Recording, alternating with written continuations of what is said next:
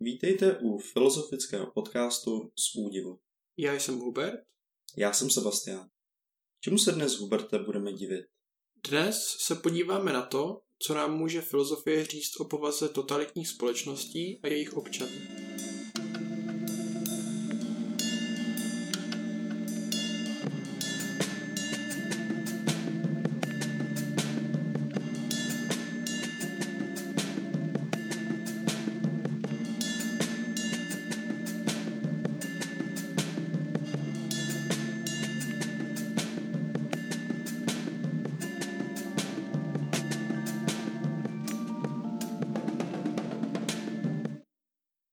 Píše se rok 1978. Normalizace, tedy proces utužování československého komunistického režimu, je v plném proudu. Jestliže 60. léta se nesla ve znamení naděje, že můžeme v socialismu přece dobře žít, po 68. se tyto naděje přetavily v trpký posměch.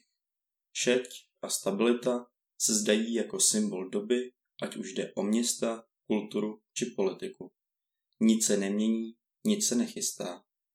Jenže pod tímhle zdánlivě šedým povrchem se něco klíčového děje. Fermentují se myšlenky, které za 11 let totálně převrátí chod naší země. A co je zdrojem téhle fermentace? Ne co, ale kdo. Myšlenky, o kterých se dnes budeme bavit, vypsal na svět Václav Havel během pobytu ve svém domě v Hrádečku. Právě tam vznikla politická esej nazvaná Moc bezmocný, která dnes bude předmětem našeho údivu. Budeme se ve filozofickém podcastu bavit o prezidentovi? Spíše o dizidentovi a filozofovi. Ačkoliv známe Havla nejvíce jako prezidenta, jeho filozofické myšlenky, se kterými se vymezoval proti minulému režimu, měl význam, který by neměl být podceňován a který revolucí rozhodně nezaniká. A o čem tedy Havel píše? Havel se v moci bezmocných snaží popsat tehdejší fungování komunistického režimu ve východní Evropě a k tomuhle tématu právě přistupuje jako filozof. Jaké jsou Havlovy filozofické závěry? Ne tak rychle. Abychom jeho úvahu pochopili, musíme začít tam, kde začíná Havel, v jeho pochopení současné situace. A to je? To je totalitní normalizační Československo. Havel nevidí Československo jako klasickou totalitu. V klasické totalitě je všeobjímající státní moc zajištěná no státem, armádou a policií. Ti lidem drží pistoli u hlavy a nutí lidi poslouchat. A i když Sověti takovou moc měli, a invaze vojsk roku 68 ukazuje, že na ní i v určitých situacích spoléhali, nesmíme zapomínat, že Havel píše až 10 let po invazi, v době, kdy lidé už neumírají na střelná zranění v ulicích. Tak to tedy znamená, že se režim uvolnil, ne? Stát se stal méně represivním. Ne nezbytně. Spíše, jak se Havel všímá, se změnila povaha státní moci. Strana si uvědomila, že násilná moc není tak efektivní. Stojí hodně prostředků a tam, kam se pistole nedostane, tak tam moc neexistuje. Podle Havla, tedy normalizační Československo, bylo post-totalitní mocí. A post-totalita už nepotřebuje pistole? Spíše ne. Pistole jsou potřeba, ale jen jako hrozba trestu, který přijde, jestliže se občan bude chovat nekonformně. No a co je potom to nekonformní chování? Jakékoliv jiné chování, než to, které udává ideologie. Pokud tedy stát chce donutit své občany k určitému chování, tak má na výběr. Na jedné straně stojí zbraně, pistole a tanky a na druhé straně ideologie. Podle Havla si státní moc zvolila ideologii, protože jako donucovací prostředek je svým způsobem silnější. Ano, ideologie je mocnější zbraň než pistole. Ideologie předurčuje chování. Když je ideologie dostatečně komplexní, tak dokáže lidem předurčit úplně všechny činy ve všech situacích.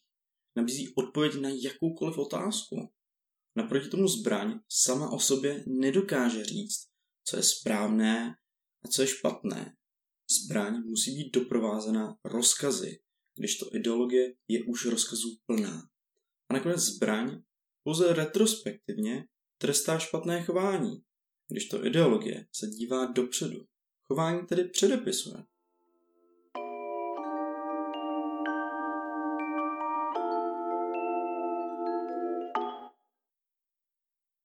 Havlově době je předepisující ideologií komunismus. Ano, v té době vládne sovětský komunismus.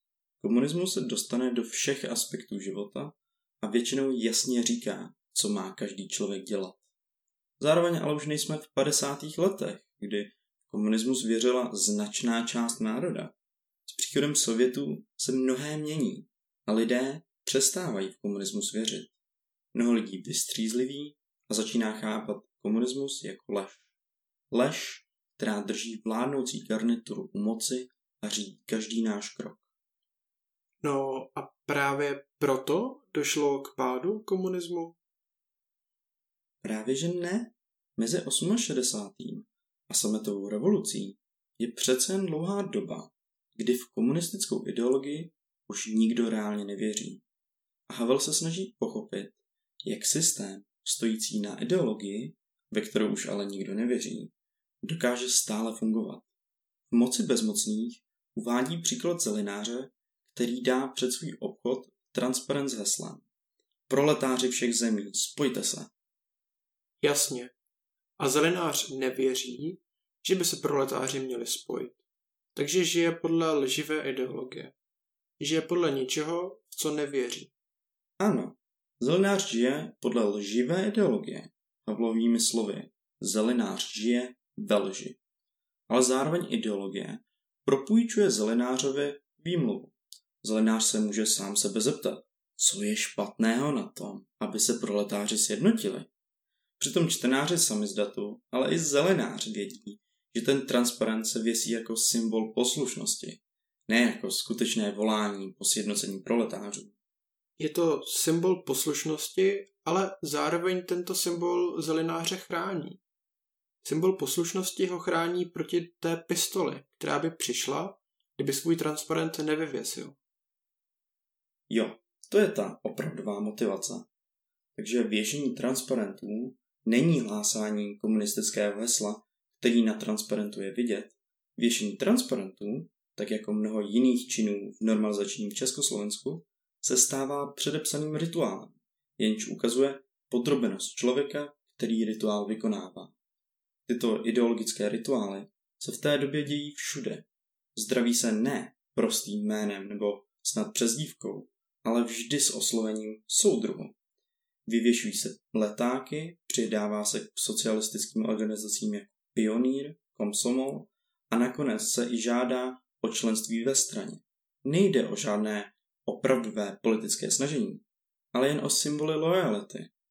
Kvůli všudy přítomnosti lži lze mluvit o životu ve lži. Za předpokladu, že lidé vykonávající tyto rituály mě sami nevěří. Třeba u Spartakiády můžeme říkat, že není nic špatného na sportu. Nebo v Pionírovi jde o to utožovat dětský kolektiv a tak dále. Ale tato tvrzení jsou jen povrchová ospravedlnění. Pod povrchem všichni vnímají tyto činy jako rituály poslušnosti. Já to trochu zhrnu. Nejmocnější nástroj pro ovládání lidí je ideologie. Protože ideologie se dostane i tam, kam zbraní nikoli. Ale během normalizace už nikdo v komunistickou ideologii nevěří.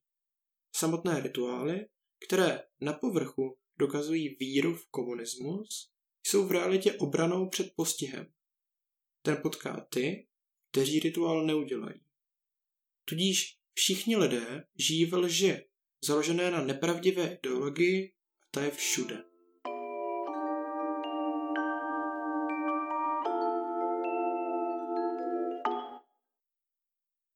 Protože popisujeme lživý systém, tak je nutně velmi křehký.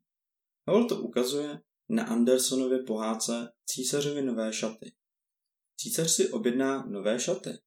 Tkalci mu nové šaty jakože uší, i když nic neušili. Avšak císařovi řeknou, že všichni chytří lidé vidí císařové šaty, takže všichni hloupí lidé šaty nevidí. V realitě si císař kráčí městem nahý a když všichni podaní vidí císařova pindíka, nikdo nic neřekne, protože všichni žijí ve lži. Ta lež říká, že jen hloupý člověk vidí nahého císaře. A tak všichni přikivují a tleskají neexistujícím šatům. Nikdo nechce ze lži vystoupit, aby nevypadal jako hlupák. Celé to bouchne, až když lží neobtěžkané dítě vykřikne. Proč je císař nahý? Tak všichni přihlížející vidí, že sami žili ve lži. Nakonec lež ztrácí moc nad životem lidí. Aha, takže ta moc je v tom, že i malý čin života v pravdě může být silný, protože ostatní taky žijí ve lži a stačí ukázat, že císař je nahý, že komunismus v sedmdesátkách je lež. Ano, tento malý čin bude velmi silný, protože Havlovu normalizační posttotalitu drží u moci ideologie. Ta lživá ideologie, která říká, že komunismus funguje, že císař šaty má, ale všichni vědí, že císař je nahý a že komunismus selhal. Takže život ve lži je pro Havla jakési neupřímné opakování hesel, praktikování rituálů, kterým člověk ani nevěří. Co je pro něj opak takového života? Co je život v pravdě? Klíčem života v pravdě je podle Havla, a to cituji, vrátit člověka na pevnou půdu jeho identity. Tedy tvá identita, názory, přesvědčení, priority se má shodovat s tvými činy. A k tomu podle Havla potřebuješ zodpovědnost. Jednak za své názory a činy, ale také zodpovědnost za druhé. Ty existuješ ve světě a jen ty jsi zodpovědný za své činy. Tudíž jsi zodpovědný za stav světa, který je tvými činy tvořen. To dává tvým činům význam i tíhu. Stejně zodpovědně se máš chovat i k ostatním lidem. Odpovědnost za svět je sice v každém jedinci, ale ve světě nejsou jen jedinci. A co Havlův život v pravdě znamená pro politiku? Správná politika má být střetávání lidí, kteří mají možnost argumentovat pro to, co si skutečně myslí a nebojí se této možnosti využít. Dobře, takže Havel chce liberální demokracii? Ano a ne. Liberální demokracie zajišťuje možnost člověku žít v pravdě, ale Havel chce systém, který se zrodí z činů, co žijí v pravdě. Havlova esej má pouhých 50 stran. Z těch 50 stran 48 se věnuje analýze a kritice posttotalitního systému. Jen poslední dvě strany hrubě načrtávají Havlův vysněný systém. I když toho Havel moc specifického neřekne, tak následující citace nastínuje politický systém života v pravdě. Nová zkušenost bytí. Obnovené zakotvení v univerzu. Nově uchopená vyšší odpovědnost. Znovu nalezený vnitřní vztah k druhému člověku a k lidské pospolitosti. To je zřejmě směr, o který půjde.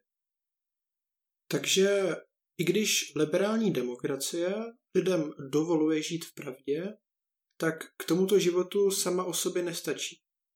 V liberální demokracii sice máš garantovanou možnost vyjádřit své názory, ale nic nezaručuje, že se tudíž staneš zodpovědným k sobě a k jiným. Vem se třeba politika, který je schopný lidem slíbit cokoliv, aby ho zvolili. Vůbec mu nezáleží na tom, co slibuje. Tento politik nežije v pravdě, protože ty sliby za prvé nevychází z jeho přesvědčení, ale pouze z volebního kalkulu a za druhé je mu jedno, jestli naplnění jeho slibů v budoucnu povede k problémům. Chybí mu zodpovědnost za celek. Ano, a liberální demokracie mají takovýchto politiků plno. Určitě. Ale pozor, nejen politiků. I u občana je odpovědnost k sobě, jiným a světu klíčová. Nevolíš, ale můžeš? Vzdáváš se odpovědnosti za státní celek stejným způsobem, jako se od politiky distancovali českoslovenští chalupáři za normalizace. Nerecykluješ? Lítáš letadlem a místo kola pojedeš autem? V tomhle hraje roli tvoje odpovědnost k planetě. Jednáš sobecky a hlavně podle Havla jsou příčiny těchto příkladů ty stejné příčiny, které udržely desítky let u moci totalitu. Tyhle činy vychází často z apatie a cynismu. Ty nám dovolují se vzdát z odpovědnosti za stav věcí. Když si řeknu, já stejně nic nezmůžu, tak už se nemusím snažit. Už nemám důvod nic dělat. V tomto momentu se hodí jiná Havlova slova. Naděje není přesvědčení, že něco dobře dopadne, ale jistota, že něco má smysl, bez ohledu na to, jak to dopadne. Pokud si myslím, že planeta má být obyvatelná i za 100 či 200 let, tak musím žít život v pravdě. Musím žít život, který jde ruku v ruce s mým přesvědčením, a to znamená recyklovat, méně létat a nejíst maso. Nehledě na to, jak velkou mám šanci uspět. Život v pravdě není veden dopady činů. Život v pravdě pouze říká, žij podle toho, v co věříš.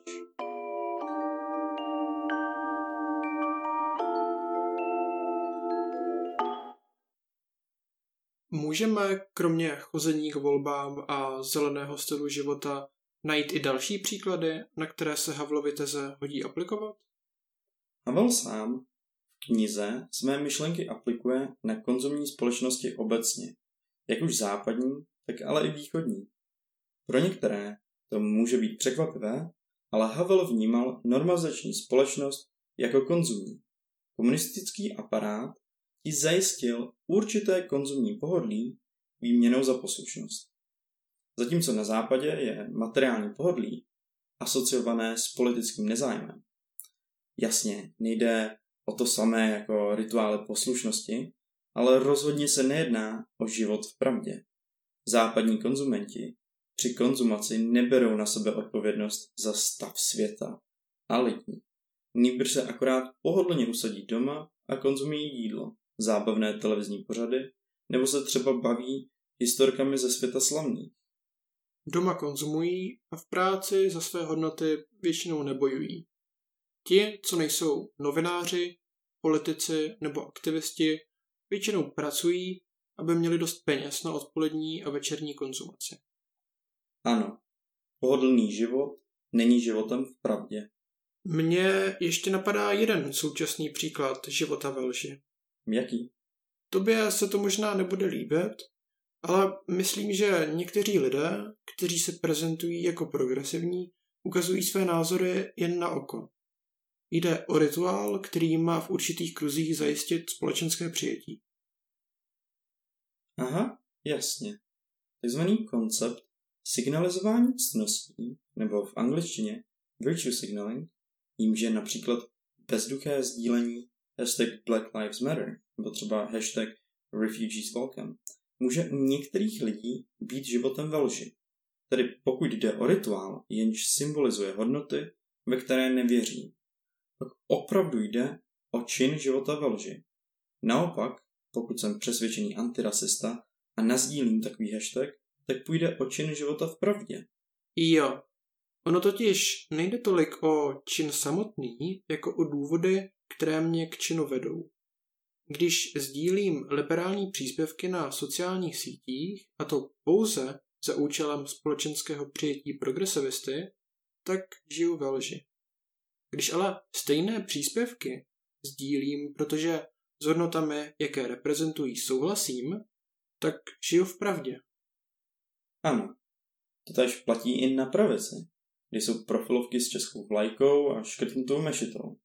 Jestliže chci, aby mě akceptoval můj vesnický strejda, tak se vyfotím se zbraní z české zbrojovky s rámečkem v barvách trikolory. A možná i samotný čin sdílení fotky na sociálních médiích není ideální pro život v pravdě. Kolika afroameričanům pomůže vymanit se z geta, když si změním profilovku? Samozřejmě to tež platí o profilovce s českou vlajkou. Česko nebude mít silnější armádu, protože já jsem se vyfotil s naší vlajkou na zádech a rukou na hrudi. Život v pravdě požaduje žití a ne pouhé sdílení.